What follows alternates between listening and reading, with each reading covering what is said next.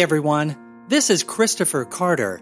I would like to tell you about the release of my latest book entitled Forever A Tale of the Victorious End of Time. It's my second full length novel and my first in Christian fiction. Forever imagines what the end times might be like during the millennial age of the church. It's a mystery and suspense novel with a full cast of people, angels, and demon characters. The storyline is drawn from Revelations chapter 20, where the Bible says Satan must be released one last time. I think you're going to like it. Visit my website at ChristopherLynnCarter.com, click on Bookshelf, and follow the links. It's available now in paperback, Kindle ebook, and audiobook with narration and voice characterizations by yours truly. That's forever at ChristopherLynnCarter.com. Check it out. You won't be disappointed.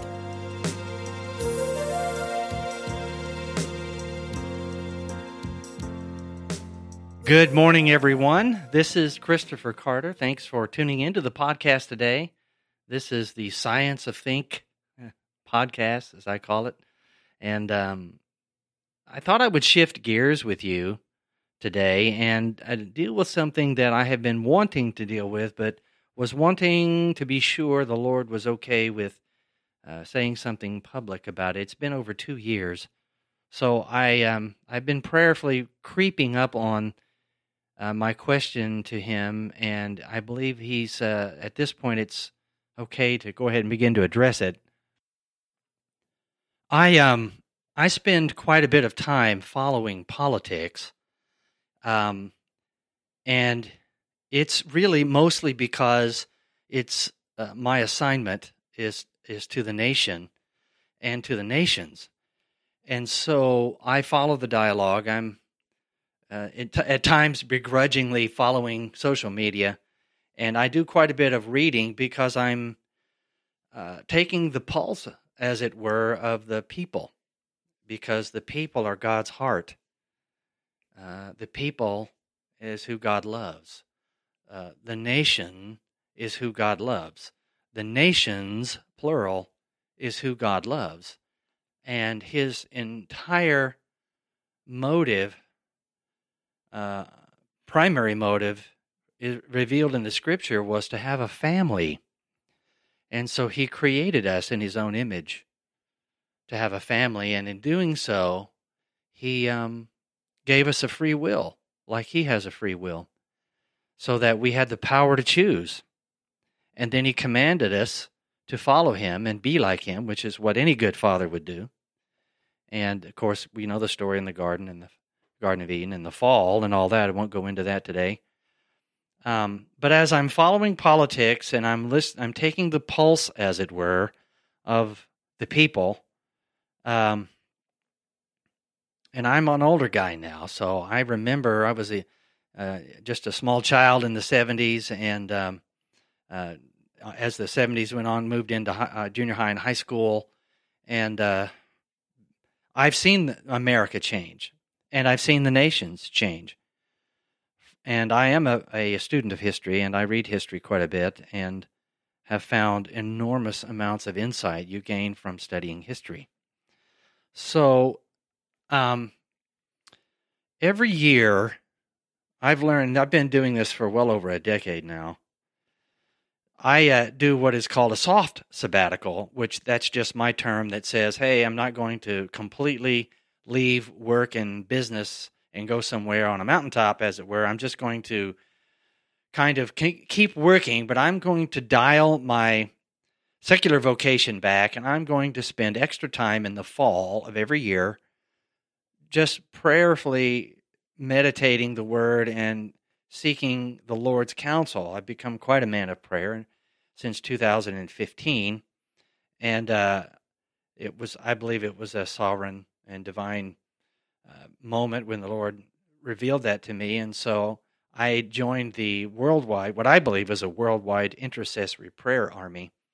And if if you're listening to this and you're one, you you know you're one, and you know what I'm talking about. But anyway, um, so I would pull away and I would spend extra time. And over the years, I developed a habit of writing down a, a, a bulleted outline about topics the Lord w- would speak to me on. Many of them in the early years were personal. He was still discipling me and training me and healing me in some ways that I needed it.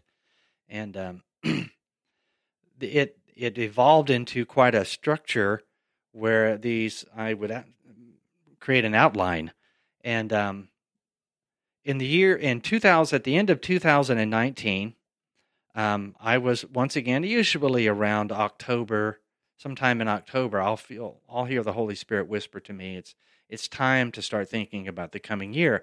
So i will go back and pull up the previous year's outline. I develop a bulleted outline every year of things he says. And then i go back and review that at near the end of the year and see uh, did I accomplish some of those things that that, that we discussed? Uh, things that he told me, did they come to pass? Those kinds of things. And over the years, it has grown and proven to be an invaluable resource for me as as I look at the nation and observe and see what's going on and what he's doing and what he what he wants to to do and what he's saying to his people. And so 2019 was no exception. And um, I want to make this statement first before I go into Judges chapter 6 and the word about the cities. When you look out into the public square of our nation, the United States, as well as the other nations, our sister nation in Canada, the nations to the south of us, the European nations, God loves the nations. He commanded mankind to build the nations and to form governments within those nations based upon his supreme law, which is the Mosaic law, the Ten Commandments he gave Moses on the mountain. And later he followed up, Christ followed up and told, gave us two additional commandments, really, when he said that you love God with all your heart, all your strength, all your soul, all your mind, and all that you are first. And the second is no less greater that you love your neighbor the way you love yourself. And those are the 12, what I consider to be the 12 great commandments upon which man is empowered and authorized by God to form nations and create governments that's that subscribe using his 12 commandments as a framework that subscribe to that framework there and thereby we can now in Christ fulfill that the greatest of commissions which was to tend the garden and to keep it and to to multiply and replenish the earth. That was the original commandment that God gave Adam in the in the garden and that commission there has never ceased. Christ came to pay for sin and restore us to God by grace through faith. That was God meeting us halfway. Our responsibility in that offer of eternal life is to agree with Him that we transgressed in the garden. We sinned in Adam. We were in Adam's loins, as it were, and we sinned with him because of spiritual genealogies, if you think of it in that way. And that we commit sins because our nature became sin in Adam, and we commit sins now in our lives because of that nature. Christ came to, re- to heal that by paying the price of God's justice. This is I'm kind of warming you up for where I'm taking you with this this word. So when we re, we, he's reconciled himself to us through his son Christ, but we have to accept his offer by accepting the unaltered terms, which are I'm a sinner, I cannot save myself. Ephesians 2 8 and 9. Salvation's by grace through faith, and I must con- personally confess to him that this is so. He will take all of my sin and cast it as far as the east is from the west, for all eternity, and will remember it no more. I am restored to him, therefore, and, I'm, and I am once again a king's son. And, and destined to inherit the kingdom along with Christ. So that's critically important that you understand that. If you're new, maybe to some of these ideas, I wanted to make sure that's a really tight, terse summary, but to set up something for you that God wanted a family. Of all the reasons, that many of which we still, I think, we still don't know, he wanted a family. And he wanted to fellowship with his family, and he wanted his family to voluntarily love him, which is why he made you in his image, you and I, and gave us a free will. And that free will was abused in the garden at the temptation and testing, the temptation of Satan. And we committed high treason. But God was not willing that any should perish, but all should come to repentance, right? So, in studying the, the Old Testament, specifically, and I've become, I read the Bible as history a lot. We see faithful Abraham back back at the beginning when he called Abraham at, at, at the beginning of uh, of him initiating his covenant, okay, and bringing salvation to mankind. He called Abraham out of a, the city of Ur and made promises to him that because of his faithfulness, all the seed, all the all the all the nations of the earth would be blessed, and that was he was speaking directly of Christ. Um, and then he's you know the Lord, his chosen people, the Jews, ended up down in uh, in uh, in Egypt because of the famine, and oh, there there arose a Pharaoh after that after Joseph had passed away who didn't know Joseph and because of the wealth that God had granted him through all of that, it, he became lifted up in pride and ultimately enslaved the Hebrews.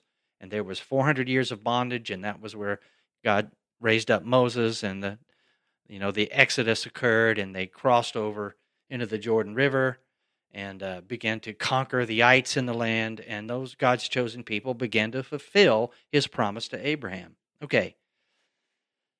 And so keep all keep in mind that through all of this, God considers the earth people His family. And and through the Mosaic law, it was only the Jewish nation, only the Hebrews. The Gentiles were on the outside; they weren't part of the covenant. They weren't included but ultimately they were destined to be. And so now Christ, so then Christ came and revealed to the world that he was the chosen one that even Moses spoke about. And he did signs and wonders. so many that when John and John when John uh, penned his gospel, he said, "If, I suppose even the books, all the books of the world, couldn't contain all the things that he did," and so we we've preached and we've listened to messages. Those of us that have been in Christianity, been in Christianity for a while, uh, and we forget. I did forget sometimes that the volume of these things that he did was so prolific. There were so many. He was. They were so prolific he was leaving no doubt about who he was. No one had ever done anything even close to this. So that we are without excuse to not believe. And yet there, there were people in his generation who did not believe. Like their forefathers before them, down through the centuries, and the, the nation of Israel, and the, ultimately the divided kingdom, and so on and so forth. You have to go back and read the Bible as history. God said, You're a stiff necked people and I'm doing all these wonderful things for you, but you still withstand me. They worshiped other gods. They they broke his commandments, and at times he even exiled them from their own land that he promised to give them. And that's always a curse to abandon the land or be driven from the land or escape out of the conflict that God has set forth. That's always the curse, not the blessing. That's a foreshadowing of something I'm going to deal with in the weeks to come. So, my statement today is when you look out into the world, you look, you read the news, it's undeniably, there's an undeniable void that's being created. And, and this thing appeared suddenly in early 2020. Didn't it? It did. That's, that spring was when we heard, first heard of COVID 19. And as we moved into the summer months, the, the protests began turning into destruction of property, setting of fires, gunfire, and murder and death. And it happened suddenly, didn't it? It did. And when when the Lord talks about a void, that's what he's talking about. The void is the absence of godliness, the absence of moral value to which he has assigned his family of mankind because we choose to forsake it. Now, here's the first part of the word God has not create is not creating this void. And here it is, what, May 22nd, 2022? We're still in it. He's not creating this void. He's not creating a void for us. He's revealing one. Now, why would he do this? The answer is to get our attention. Whether people on earth believe in a God or not, he's still God. Whether we, you know, approve of what he says, he doesn't change. He's not asking for permission to be God of all the earth and the universe, which he says he is, nor is he seeking approval to do anything. The scripture says, because God himself could swear by no greater, because there's no greater than him, he would swear by himself. He, ha- he cannot fail. That's what the scripture says. Hard sometimes for me even to believe how that works. But believe me, in my own personal life, I've witnessed and experienced some, they're few and far between, but some amazing things, even in a few cases, actual miracles. They are the exception, not the rule, but they did occur. I was there. So God is not creating a void, He's revealing one. He's allowing the circumstances to act as an amplifier to us because we cannot hear over the noise of our own personal wants, desires, and even our own very own lives. You say, well, what, Chris, what do you mean when you say can't hear?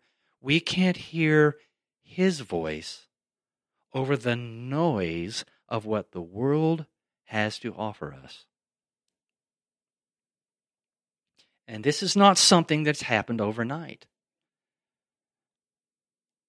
Those of us who are older, I'm bringing up the the you know the rear as it were of the baby boomer gener- generation i really don't never have really identified with the baby boomers but depending on who you talk to and where that cutoff is um, they talk we talk and i remember this we talk about how different america was up until the 70s and when and it started to change. And what changed was less time and attention spent on god the creator and more time and attention spent on our own opulence, our pursuit of material things and fulfilling our own desires, building our own world and our own life, and turning Christianity into a ritualistic practice to which we assign an hour or two on Sunday morning, if at all. When that is not what he, God commanded us to do. The, the Christianity actual Christianity in the Bible and how God has commanded that we live our lives looks amazingly different than how we actually live our lives in the West, for certain. And in many other places, most other places around the world. It's amazing. And he, because he's a loving and just father, he's long suffering and he's waited patiently. Since I was a very young man, called to the ministry and preaching the gospel in my mid, late 20s, I had target and tone, as it were, on the abortion issue and wrote an article. One of the first, I was blogging before there was an internet, before their personal computers were personal computers. That's how far back I go. So we would print up this little newsletter and then take it to a printer and pay the printer and then buy the bulk postage and mail it out. And I wrote an article once called The Throngs of Battle and used a public domain uh, painting of the American Civil War. And in that article, I likened the American Civil War and the inhumanity that man would enslave another man for any reason that we did have we had this in North in North America. That God would judge God judged America for the sin of slavery. To win to the, the sin of hatred for just you know name your reason here. And in the Americas it was, well, you don't look like I do. Your skin's a different color, so you're not human. I mean, the insanity, demonic insanity of that and yet people subscribe to it, still do, and, and we're that's some of what we're struggling with in America still. That's how pervasive demonic power is and sin is. You see? So, as I've prayed for the nations since really since 2015 is when my, the assignment was made known to me and the Lord confirmed it with a private word that someone gave to me and went down in Florida. Um, he took me through to uh, Judges chapter six back then, and I and and I I can't remember how long ago this was. It was back around that time. It may have been a little bit before, but I was reading through uh, this. The, he told me to read through the Judges, and when I got to Judges six, there's a there's a a kind of theme through the judges. The judges were uh, a period of time before the nation of Israel, God's chosen people, transitioned into the kings and the priest and the prophet. Uh, and so uh, Gideon in Judges chapter 6 is the main character. And there's a ver in chapter 6, the Lord walked me through this and has continually had continually brought this up to me off and on over the years. And he did again in late, uh, in early December of 2019. I'm going to read the pa- passage to you, so just bear with me. Uh, this is Judges chapter 6, and I'm going to read out of the NIV.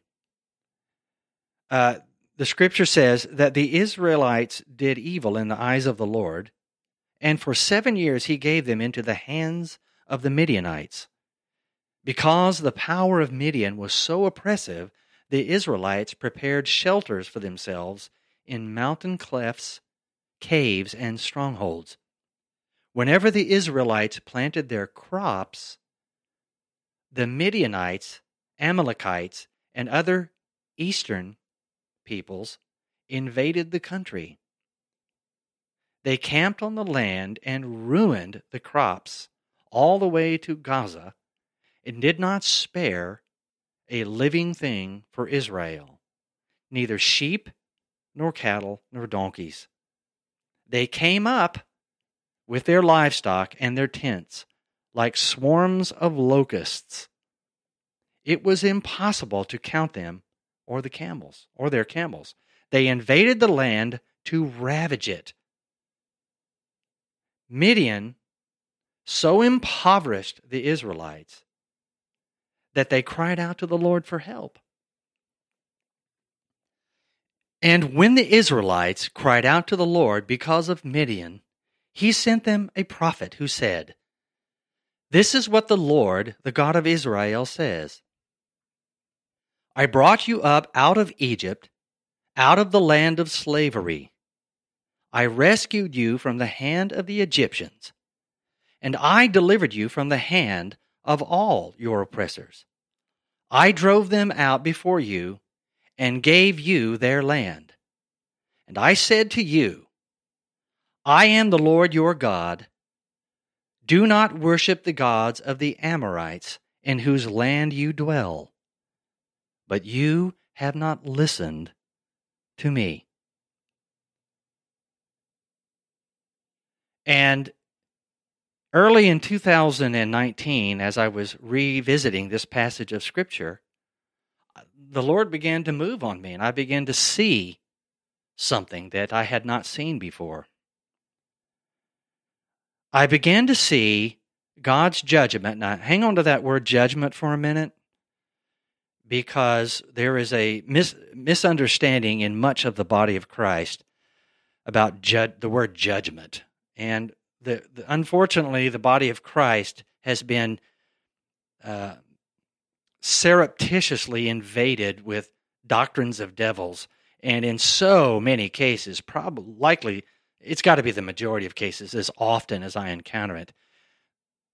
The devil will take scriptures themselves and twist them just enough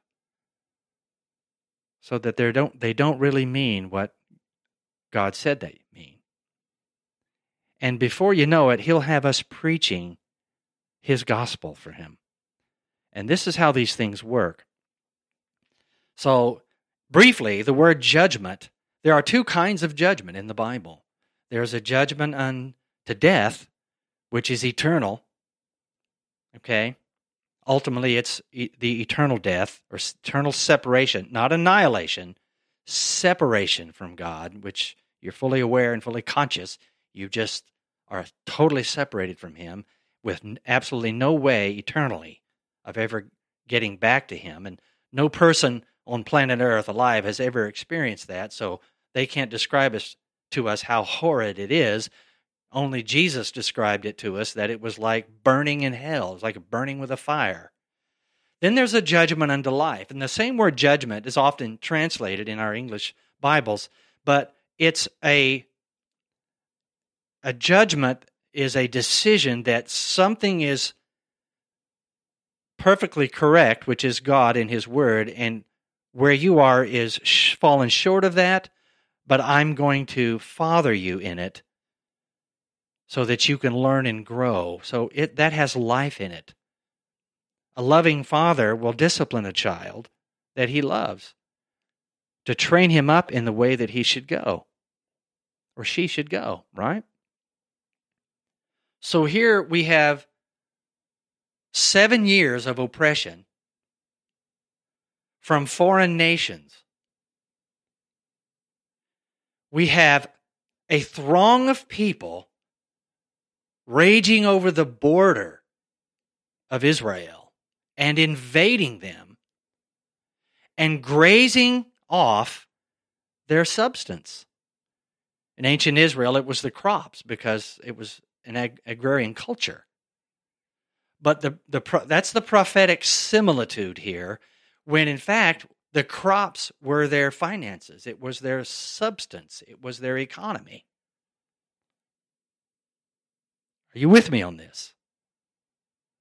And so, this is a prophetic similitude of God bringing a judgment to life. How do you know it was a judgment unto life? Because he later sent them a prophet. When? Well, it took seven years. To do what? To get their attention.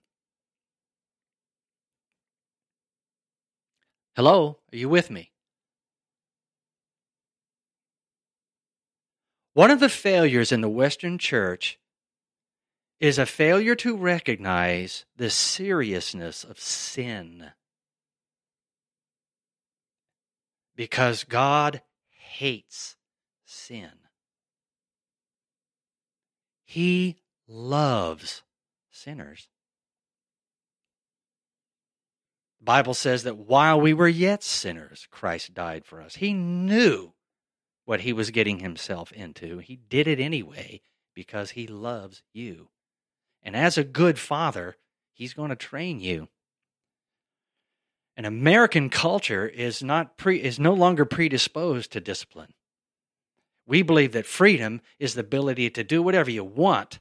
That is not freedom. Freedom is the ability to self control. You still get to voluntarily do it, but you self control according to a standard. Doesn't mean, doesn't mean you can't have fun, which a lot of people quit going to church. And I've heard this over and over. You probably have too. It's like, well, the reason I don't go become a Christian is I've known too many Christians. Part of me says, Amen. I'm not a religious guy, guys. I am not a religious guy. Just, you know, process that. I'm a relationship guy. And my relationship is with Christ, the Son of God, who, who is both God and man all at the same time. That's a discussion about the Trinity we won't address today, perhaps in the future.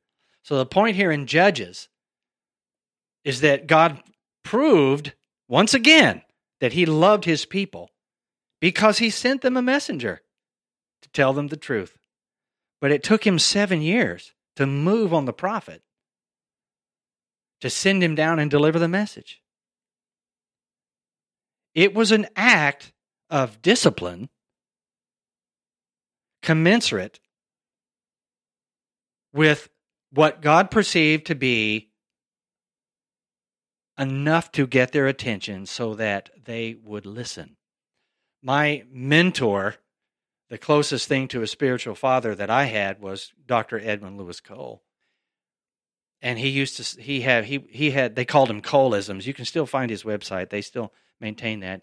He would say these one-liners, you know, these spiritual one-liners. He would and uh, they were just they would strike you because they were profound.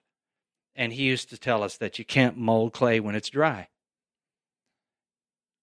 And he would deal with our manhood. And it's true. Now, I'm a computer scientist by vocation and a data modeler. And so I can, my, my career, I would model entities through time and motion. And uh, I began to recognize something about physics, and that is that change rarely occurs without pressure. You think about how profound that is. Things really, it, circumstances, things in our life, it really changes without pressure. So the prophet comes down and delivers the word. And it wasn't until the Lord, the people of Israel uh, did what? Verse 7 they cried out to the Lord because of Midian. Listen, these people were, were driven off of their own land by the very ites. The ites in the Bible represent those on the outside, those who aren't part of the covenant. It also represents our sin. Okay, the ites in the land, there were six major tribes that the Israelites drove off the land that God had given Abraham so many years before. Six, because six is the number of man. And they represented the sins in our life, which the land, the true land, is you. You are God's land. You are where He wants to dwell. He wants to be one with you again, like He was with Adam before Adam sinned. He wants to be a family. He's the father, and we're the family, and He wants to hang out. And so he literally, and this is not the first time that it had happened, he used his own enemies to discipline his own people. And it took seven years, which is the number of perfection, it took seven years of this being driven off of their own land. They would think about how hard it was to plow those fields and to plant that seed and to wait for that rain and to look that watch that crop mature and as it began to fruit your enemies come and graze it off and they they bring their livestock, their camels, their donkeys, their cattle, whatever. They eat the food, they they they reap your harvest and drive you off your land and you've got to go up into the mountains and the hills and if you can't find a cave that's there naturally that someone else is already occupying, you got to dig one out of the side of the hill for yourself. And when they became so impoverished because of this, they cried out to the Lord. and when they cried out to the Lord. Now, why did they cry out to the Lord? They were ready to listen. They recognized we have been overcome by our own enemies. And it's not because, it's not for any other reason than we have disobeyed the Lord. This is a pattern, it's a prophetic pattern, it's based upon a principle, and it never changes. Principles don't change, they're like gravity. Its force never changes, it never fades or abates, right?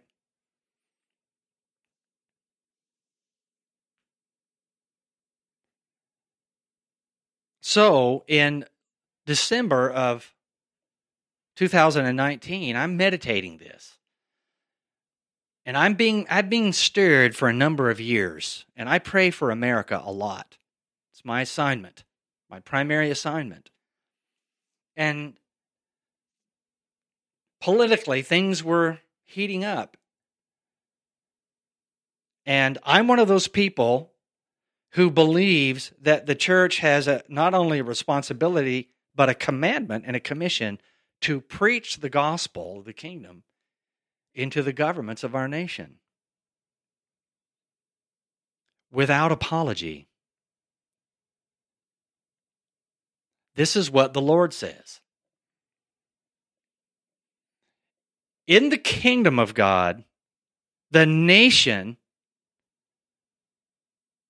of the church is a priestly nation.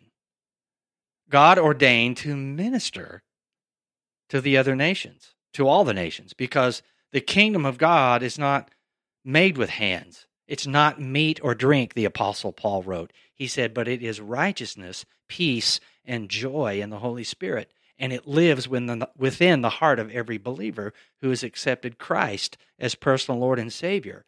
And the goal is to communicate the, the unbelievable goodness and eternal life and blessing of this message. Because God has done his part and he commands you to do your part, which is to repent, come back to him, and learn of his ways again that we lost in the garden when Adam and Eve sinned. Are you with me? So I'm meditating this, and I could, I had been being stirred for a while. And I'm sitting at my desk one day, and the Holy Spirit comes on me and, and begins to, to talk to me. And I begin to see something. And so I wrote it down. And I've been doing this since 2015.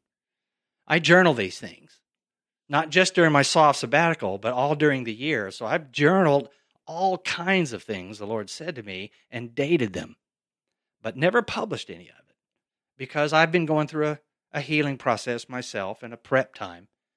And He's spoken to me about that, that transition, which I believe I'm in now, and which is why I'm addressing this issue. And so I wrote this brief prophetic word down.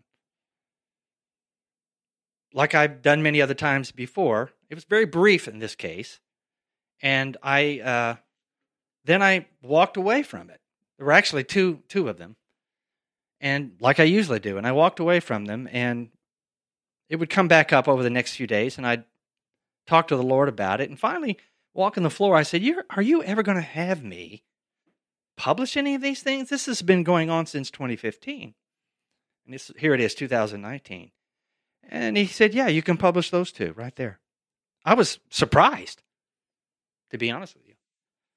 And I thought about it for a minute and I thought, well, I wasn't quite prepared for that answer because that's not how it's been. But what do I have to, you know, I, the, uh, I had done some work on the podcast and had set it aside in lieu of some other things for a while. But I did have the blog. I've always had the blog up and going. So I thought, well, to, to fulfill all obedience here, I'll, I'll write this up and post it and then wait to see what to do next, if anything. And so after letting this, you know, marinate for a few days, I often do that. That's that's been my become my custom. Um, you don't want to prophesy out of your own heart. You want to make sure you're hearing the Lord and deliver it properly. So I did and had a solid conviction for it, so I published it.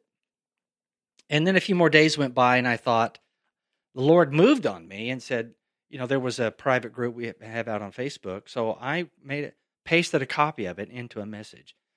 And then I stopped. And that's all I did. And uh, I'm going to read you the word.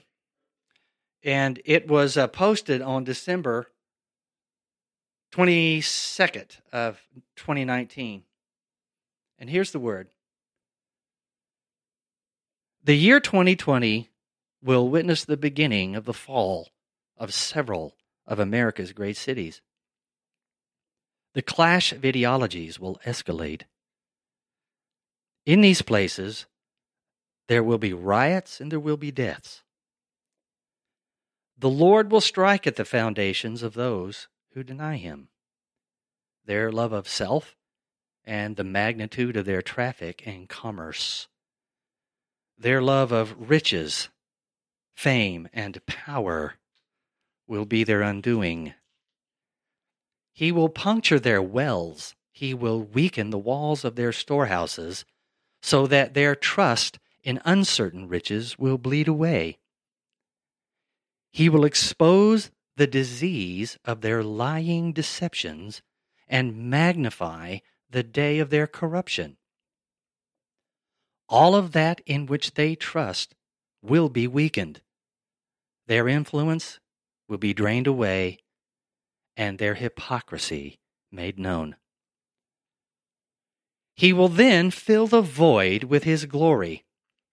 He will send in his messengers who will deliver the ever brightening glory of salvation in God's Word. He will lift up his holy name in these places and will once again walk among his people who have cried out for him and his righteousness and who have waited patiently for his deliverance. He will once again make a distinction between the righteous and the wicked, and once again the world will know that he is the Lord. I published that in December 22nd of 2019.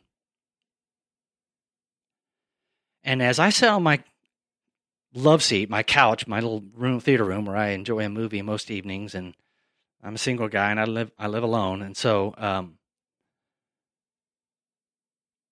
I watched would would follow social media like I often do and read mostly, and I began to see things deteriorate. And as we got into March, the announcement about COVID hit, and the riots began to came, come, and then the shootings came, and then pictures of fires and cars being burned and buildings being burned and Black Lives Matter and all that stuff began to happen. And I went, oh my gosh. When it first started happening, I thought, Lord, is, you know, is this what you meant? Is this what you ta- you were talking about? And as it went on, it became more and more obvious it was. And I remembered Judges 6.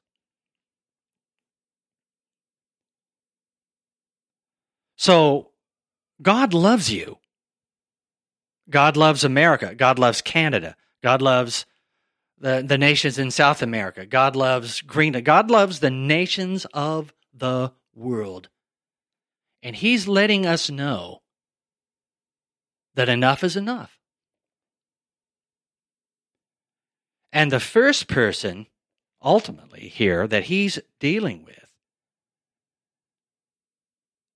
is His son Israel which in Christ is the church, made up of both Jews and Gentiles who've accepted the Messiah, Christ Jesus, as Lord and Savior. That's the Israel of God. And his commandment to us is that we are the salt of the earth and the light of the world. But we have not listened to him not nearly in the way that he's commanded. And so the Lord is saying, Can you hear me now?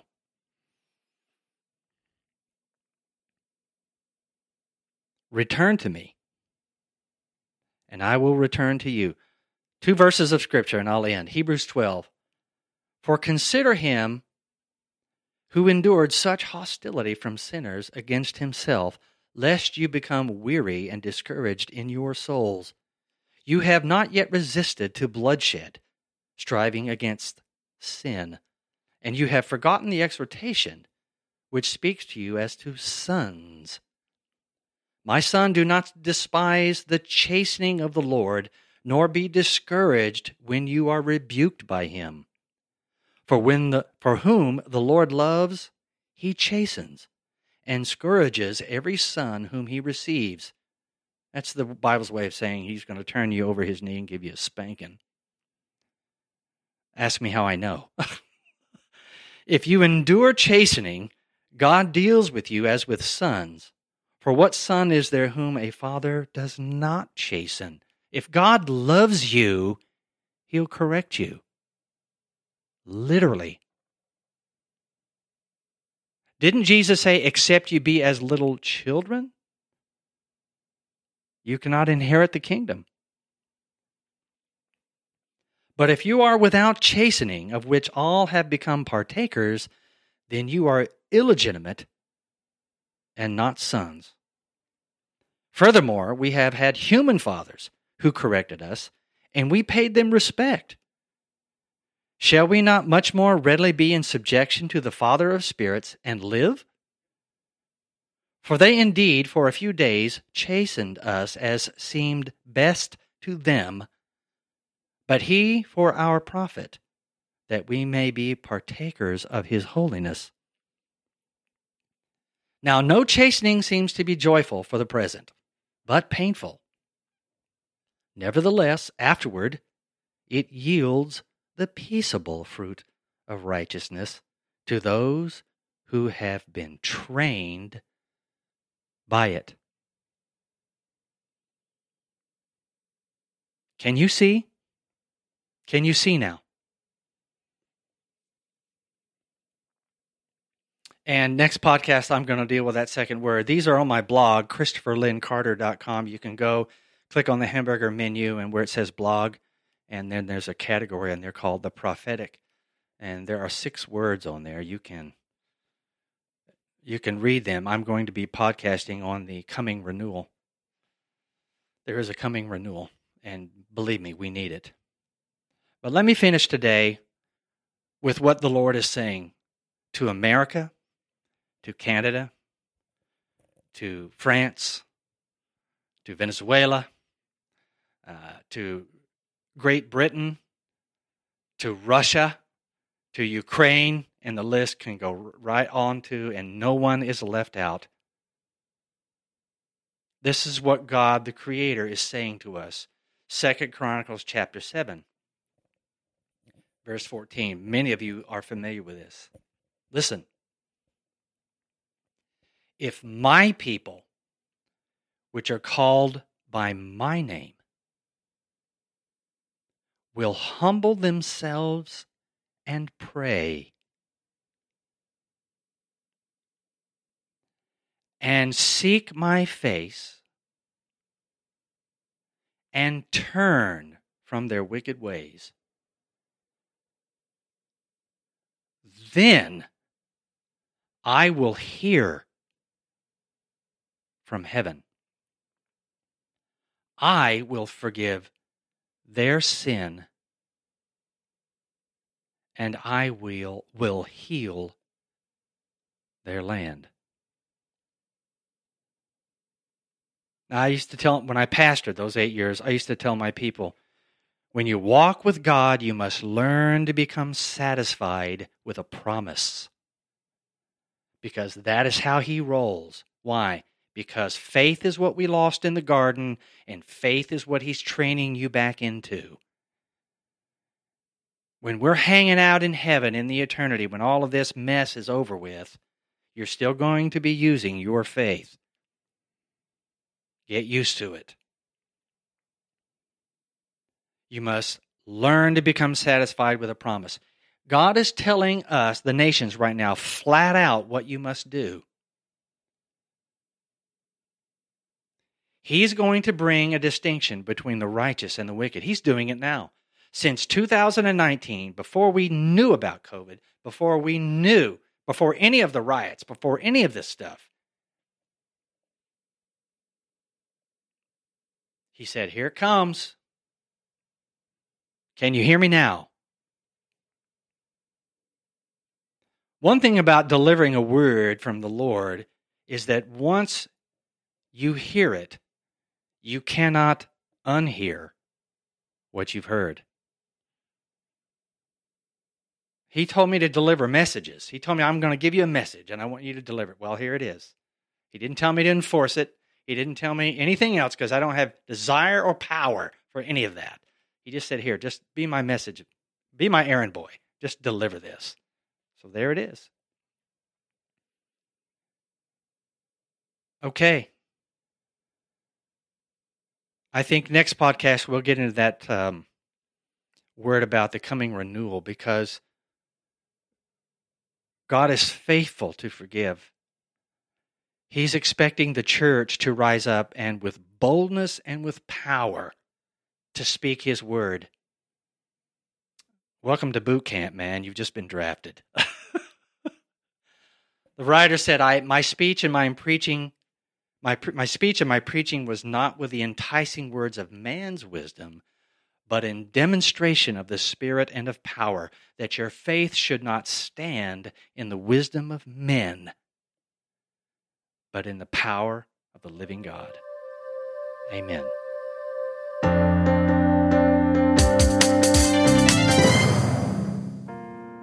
Hey everyone, this is Christopher Carter. I would like to tell you about the release of my latest book entitled Forever A Tale of the Victorious End of Time. It's my second full length novel and my first in Christian fiction. Forever imagines what the end times might be like during the millennial age of the church. It's a mystery and suspense novel with a full cast of people, angels, and demon characters. The storyline is drawn from Revelations chapter 20, where the Bible says Satan must be released one last time. I think you're going to like it. Visit my website at ChristopherLynnCarter.com, click on Bookshelf, and follow the links. It's available now in paperback, Kindle ebook, and audiobook with narration and voice characterizations by yours truly. That's forever at ChristopherLynnCarter.com. Check it out. You won't be disappointed.